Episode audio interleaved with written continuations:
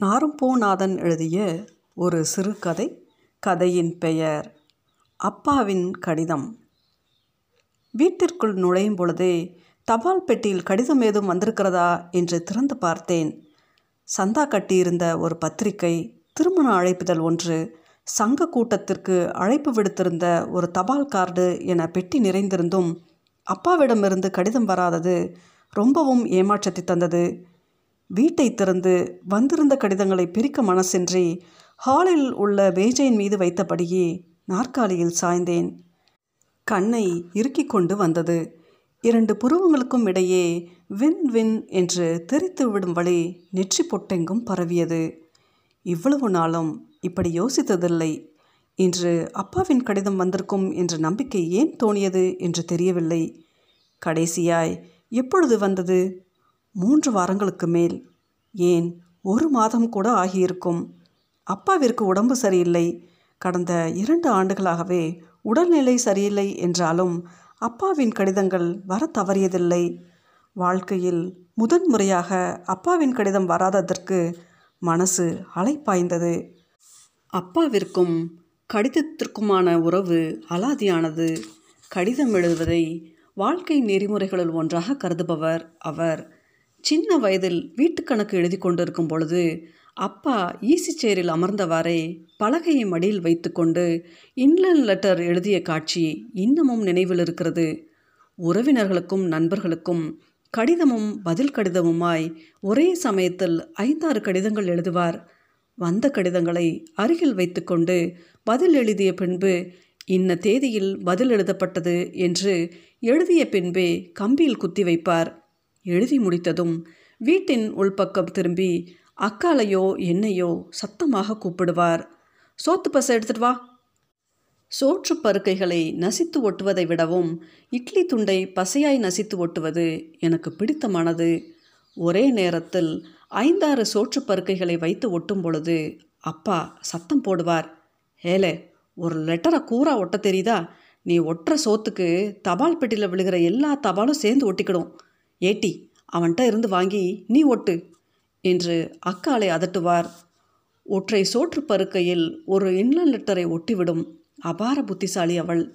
சில சமயங்களில் அடுக்களை வரை சென்று சோற்று பருக்கைகளை எடுத்து வர சோம்பல் பட்டு அப்பாவின் கண் பார்வைக்கு அப்பால் தின்று வாயில் ஊறும் எச்சிலை உமிழ் கூட்டி நாக்கால் தடவி ஒட்டி விடுவதும் உண்டு. கடிதம் எழுதுவதிலும் அப்பா சில திட்டவட்டமான வரையறைகள் வகுத்திருப்பார். கடிதம் எழுத துவங்கும் முன்பு பிரில் இங்க் பாட்டிலில் இருந்து பேனாவில் மையூற்றி பழைய துணியால் அதை துடைத்து மீண்டும் துணியை பழைய இடத்தில் மறைவாக வைத்துவிட்டு ஈசி சேரில் அமர்ந்து கடிதம் எழுத துவங்குவார். பெரும்பாலும் தபால் கார்டுகளையே அப்பா பயன்படுத்துவார். கார்டின் முழு விலையையும் பயன்படுத்தி கொள்ள வேண்டும் என்பது போல கார்டில் எழுதிய பின்பு மேல்புறம் வலதுபுறம் இடதுபுறம் என எல்லா இடைவெளிகளிலும் விஷயங்களை நுணுக்கி நுணுக்கி எழுதுவார். சற்று கூடுதலான விஷயங்கள் எழுத வேண்டி வந்தால் மட்டுமே இன்லன் லெட்டர் அல்லது கவர் பயன்படுத்துவார். எந்தெந்த தபால் பெட்டியில் எத்தனை மணிக்கு தபால் எடுப்பார்கள் என்ற விவரம் கூட துல்லியமாக தெரியும் அவருக்கு.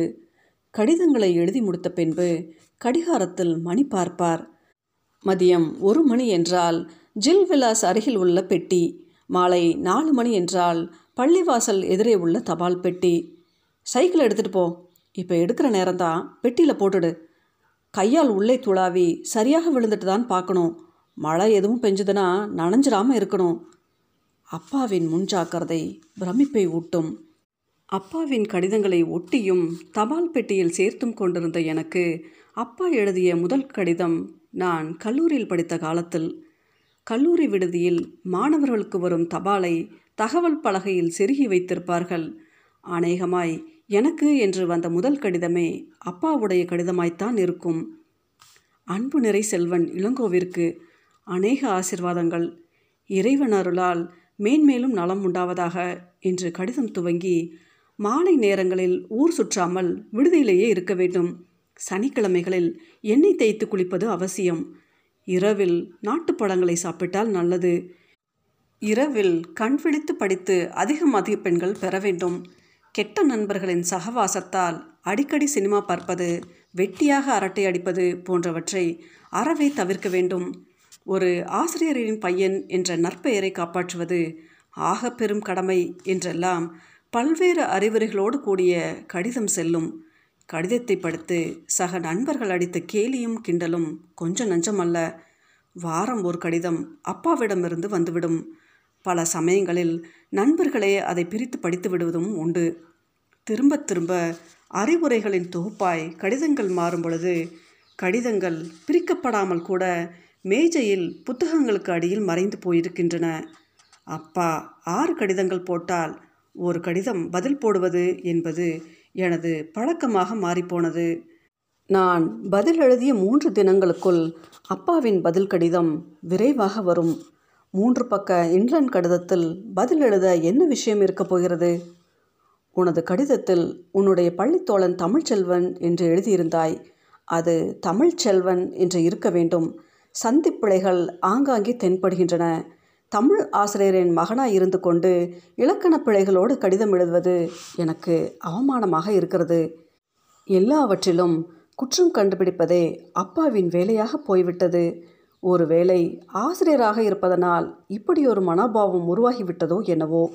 விடைத்தாள் திருத்தும் ஆசிரியர்களின் சிவப்பு மை பேனா விடைத்தாளில் எங்கே தவறு இருக்கிறது?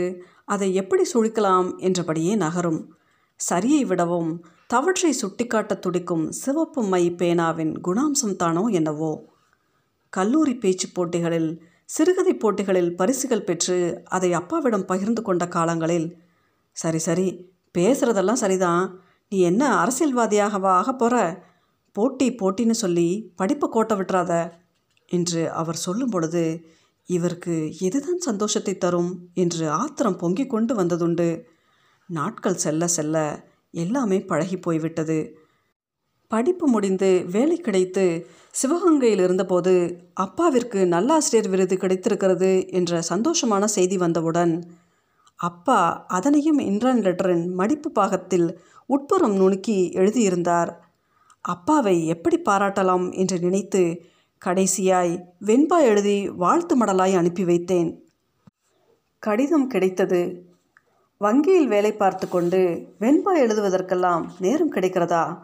பாட்டு எழுதும் ஆசையில் எதையாவது யோசித்து கொண்டு கவுண்டரில் பணம் பட்டுவாடா செய்யும் வேளையில் யாருக்கும் தவறுதலாய் கூடுதல் பணத்தை கொடுத்துவிட்டு லோல் படாதே வெண்பாவின் ஈற்றடியில் தடை தட்டுகிறது. பரவாயில்லை. அப்பாவின் கடிதத்தை படித்தவுடன் அடக்க முடியாத சிரிப்புத்தான் எனக்குள் வந்தது. அக்காவிற்கு வேலை கிடைத்து திருச்சி சென்றபோது அவள் குழந்தைகளை கவனிப்பதற்காக அப்பாவும் அம்மாவும் திருச்சி சென்றவர்கள் அங்கேயே செட்டிலாகிவிட்டார்கள். எனக்கு திருமணமாகி குழந்தைகள் பிறந்த பின்பும் கூட அப்பாவின் கடிதங்களில் அறிவுரைக்கு பஞ்சமில்லை. வெயில் நேரங்களில் அதிகம் ஊர் சுற்றாதே. கோடை வெப்பத்தை தணிக்க குளிர்பானங்களை தவிர்த்து மோர் இளநீர் மட்டுமே குடி. தேவியையும் குழந்தைகளையும் தனியே விட்டுவிட்டு சங்க வேலைகளுக்காக அடிக்கடி வெளியூர் செல்வதை தவிர்க்கவும். முதலில் குடும்பத்தை கவனிக்க வேண்டும். அதற்கு பிறகுதான் நாடு. நாம் திருந்தினாலே நாடு திருந்தும். இவ்வளவு நாட்கள் அலைந்தது போதும். உனது சங்கமோ அல்லது அது சார்ந்திருக்கும் அரசியல் இயக்கமோ ஒரு நாளும் ஆட்சிக்கு வர இயலாது. இந்த தேசத்தை யாராலும் திருத்த முடியாது. இன்லன் லெட்டரின் சகல மூலைகளிலும் இடைவெளியின்றி அப்பா எழுதி தள்ளியிருப்பார். திருச்சியில் அடிக்கும் வெயில் காற்று மழை பற்றி கடுமையான விலைவாசி பற்றி விழாவாரியாக எழுதுவார். ஓய்வு பெற்ற பின்பு கடிதம் எழுதுவது என்பது அப்பாவிற்கு சுவாசிப்பதைப் போல. அப்பாவின் எழுத்துக்கள் கூட்டெழுத்துக்களாய் நீண்டு நீண்டு உயரமான கம்பி வடிவத்தில் இருக்கும். அழகானது என்று சொல்ல முடியாவிட்டாலும் அதில் கொஞ்சம் வசீகரம் இருக்கும். அப்பாவின் நண்பர்கள் சிலரை சந்திக்கும் பொழுது அப்பா லெட்டர் போட்டுக்கிட்டே இருக்காங்க.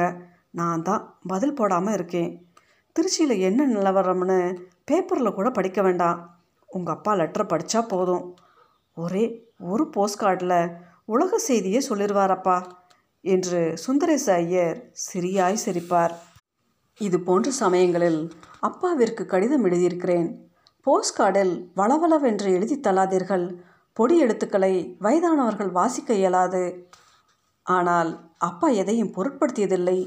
அவர் எழுதி கொண்டே தான் இருந்தார். சென்ற வருட கோடை விடுமுறையில் அப்பாவும் அம்மாவும் என் வீட்டிற்கு வந்திருந்தார்கள். ஒரு வாரம் கழித்து நடைபெற இருக்கும் சங்க கூட்டத்திற்கு உறுப்பினர்களை வர சொல்லி செல்போன் மூலமாக தகவல் சொல்லிக் கொண்டிருந்தேன். செய்தித்தாளை படித்து கொண்டிருந்த அப்பா நிமிர்ந்து பார்த்து கூறினார் கூட்டம் என்றால் கடிதம் மூலமாக முறையாக தெரியப்படுத்துவது தான் சரி. இப்படி ஃபோன் மூலம் தெரியப்படுத்துவது நல்லாவா இருக்கு? இது கம்ப்யூட்டர் யுகம்ப்பா தகவல்களை உடனுக்குடன் சொல்லிடணும் உங்களை மாதிரி ஒவ்வொருத்தருக்கும் போஸ்ட் கார்டில் எழுதி போட்டுட்டா இருக்க முடியும். அதுக்கு நேரமும் இல்லை. செல்ஃபோனில் ஆளை பிடிச்சி தகவலை சொல்லியாச்சுன்னா வேலை சீக்கிரம் முடிஞ்சிரும் என்றேன். அப்பாவை மடக்கிவிட்ட பெருமிதத்தின் வெளிப்பாடாய் அது வெளிப்பட்டது. அப்பா சிரித்தார். போடா முட்டாள் உனது நோக்கம் தகவலை சொல்வதாக இருந்தாலும் அடிப்படையான நோக்கம் கூட்டத்திற்கு அவர்களை வர வைப்பது தானே. நீ சொன்ன கூட்டம் நடைபெறும் இடம் தேதி பொருள் எல்லாம் ஃபோன் பேசும்போது காற்றோடு போய்விடும். உன் செல்போனை தூக்கி உடப்பில் போடு. கடிதம் தாமதமாக போனாலும் ஒரு மனிதனை தனிப்பட்ட முறையில் அங்கீகரித்து அவரை அழைக்கிறது. மேஜையில் கிடக்கும் அந்த கார்டு போகும்போதும் வரும்போதும் நடைபெற இருக்கும் நிகழ்ச்சியை ஞாபகப்படுத்தி கொண்டே இருக்கும். மனுஷனோட இதயத்தோடு பேசும். அது ஏற்படுத்தும் உணர்வை உன்னோட செல்ஃபோன் ஒரு நாளும் ஏற்படுத்தாது. சங்கத்தின் செயலாளர் மெனக்கெட்டு உட்கார்ந்து நம் ஒவ்வொருத்தருக்கும் எழுதியிருக்கிறார் என்ற நினைப்பை அது உருவாக்கும். கூட்டத்தில் கண்டிப்பாக கலந்து கொள்ள வேண்டும் என்ற உணர்வை ஏற்படுத்தும். வராவிட்டால் கூட கடிதம் போட்டிருந்தும் செல்ல முடியவில்லையே என்கிற குற்ற உணர்வை உண்டாக்கும். கடிதத்தின் மகிமை உனக்கு எங்கடா தெரிய போகுது? அப்பா மேல் மூச்சு வாங்க பேசிவிட்டு வராண்டா பக்கம் நகர்ந்து சென்றார். முதன்முறையாக கடிதத்தை பற்றிய அப்பாவின் விளக்கம் எனக்குள் பெரும் அதிர்வை ஏற்படுத்தியது. அப்பா சொல்லியது நடைமுறையில் எவ்வளவு உண்மை என்பதை காலம் எனக்கு உணர்த்தியது. கடந்த இரண்டு ஆண்டுகளாக சர்க்கரை வியாதியால் பீடிக்கப்பட்ட அப்பாவால் முன்பு போல கடிதம் எழுத முடியவில்லை. தனது நான்கு பிள்ளைகளுக்கும் கடிதம் எழுதுவதை ஒரு தவமாக கொண்டிருந்த அப்பா இப்பொழுதெல்லாம் இரண்டு அல்லது மூன்று வாரங்களுக்கு ஒருமுறை மட்டுமே கடிதம் எழுதுகிறார். கடிதங்கள் வழக்கம் போல அன்பு நிறை செல்வன் என ஆரம்பித்து சக்கரவியாதிக்கு அலோபதி ஹோமியோபதி சித்தா ஆயுர்வேத மருந்து என்பதையெல்லாம் விவாதித்து இறுதியில் நீண்ட தூர நடைப்பயிற்சியே சிறந்த மருந்து என்பதில் முடியும். மரபு வழிபட்ட வியாதி என்பதால் நீயும் சற்று கவனமாக இருந்து வர வேண்டும். முதலிலேயே இதை தள்ளி போடுவதற்கான வழிமுறைகளை கையாள வேண்டும் என வியாதி குறித்து எச்சரித்து எழுதுவார். அப்பாவைப் போல சீரான வாழ்க்கை முறையினை பின்பற்ற முடியுமா என்பது கேள்விக்குறியாகவே உள்ளது. சார் சத்தம் கேட்டு விழித்தேன். பக்கத்து வீட்டுக்காரர் பனியனும் லுங்கியுமாக கேட்டை திறந்தபடி உள்ளே வந்தார். சார் வாங்க என்றபடியே எழுந்தேன். நல்ல தூக்கம் போல. டீச்சர் இன்னமும் வரலையா? ஆமாம் இன்னைக்கு ஸ்கூலில் ஏதோ நிகழ்ச்சி இருக்குது வர லேட்டாகும் நாங்கள் வாஷ் பேசினில் முகத்தை கழுவியபடி கூறினேன். அப்போவே வந்து எட்டி பார்த்தேன். நல்லா தூங்குற மாதிரி இருந்துச்சு. அப்புறமா வரலாம்னு போயிட்டேன். உங்கள் தபால் ஒன்று சேர்ந்து என்னோட தபாலோட வந்துடுது. போஸ்ட்மேன் கவனிக்காமல் சேர்த்து எங்கள் வீட்டில் போட்டிருக்கார். இந்தாங்க. என்றபடியே நீட்டினார் அவர். கை கெட்டும் தூரத்திலே தெரிந்துவிட்டது. அது அப்பாவின் கடிதம். மனசு தெம்புடன் மலர ஆரம்பித்தது. அன்பு நிறை செல்வனில் துவங்கும் அந்த கடிதத்தில் நூறு அறிவுரைகள் இருந்தாலும் இந்த மாதத்தில் வழக்கமானது வராத போது எவ்வளவு துயரம் ஏற்படுகிறது என்று எண்ணியபடி சந்தோஷத்துடன் கடிதத்தை வாங்கினேன். கூட்டெழுத்தில் நீண்டு நீண்டு உயரமான கம்பி வடிவ எழுத்துக்களுடன் கவர் இருந்தது. அப்பாட்ட இருந்து லெட்டர் வரலையேன்னு கவலையோடு இருந்தேன். இப்போ தான் நிம்மதியாக இருக்குது லெட்டரை படிக்காமலேயே சந்தோஷத்தை அவரிடம் காட்டிவிடணும் போல தோன்றியது. அப்படியா சார். முதல்ல லெட்டர் படிங்க. மற்றதை அப்புறமா பேசலாம் என்று அவர் கிளம்பி விட்டார் கடிதத்தை பிரிக்க மனசின்றி அப்படியே வைத்திருக்க வேண்டும் போல் இருந்தது. அப்பா புதுசாக என்ன எழுதியிருக்க போகிறார்? வழக்கம் போல வரும் கடிதம் தானே? கடிதத்தை பிரித்தேன். பள்ளி நோட்டிலிருந்து கிழிக்கப்பட்டிருந்த பேப்பரில் கடிதம் இருந்தது. அன்புள்ள மாமாவிற்கு வணக்கம். தங்களின் இரண்டு கடிதங்களும் கிடைத்தன. தாத்தாவால் கடிதம் எழுத முடியாத காரணத்தால் நான் எழுதுகிறேன். பயப்படும்படியாக தாத்தாவிற்கு உடல் நலக்குறைவு ஏதுமில்லை. இங்கு ஆச்சி அப்பா அம்மா சங்கரி எல்லோரும் நலம். அங்கு அத்தை மீனா திலக் எல்லோரும் நலமா? உங்களது டிராஃப்ட் கிடைத்தது. விடுமுறைக்கு எல்லோரும் இங்கு வருவீர்கள் என எதிர்பார்க்கிறேன். உங்களது வீட்டு முகவரியை நான் தவறாக எழுதிவிடுவேனோ என்பதற்காக அதை மட்டும் தாத்தா தன் கைப்பட எழுதியுள்ளார்கள். அன்பு மருமகள் சிவகாமி. கிழித்து போட்ட கடித உரையை தேடினேன். அது காற்றில் பறந்து சென்று வாசல் முற்றத்தில் கிடந்தது.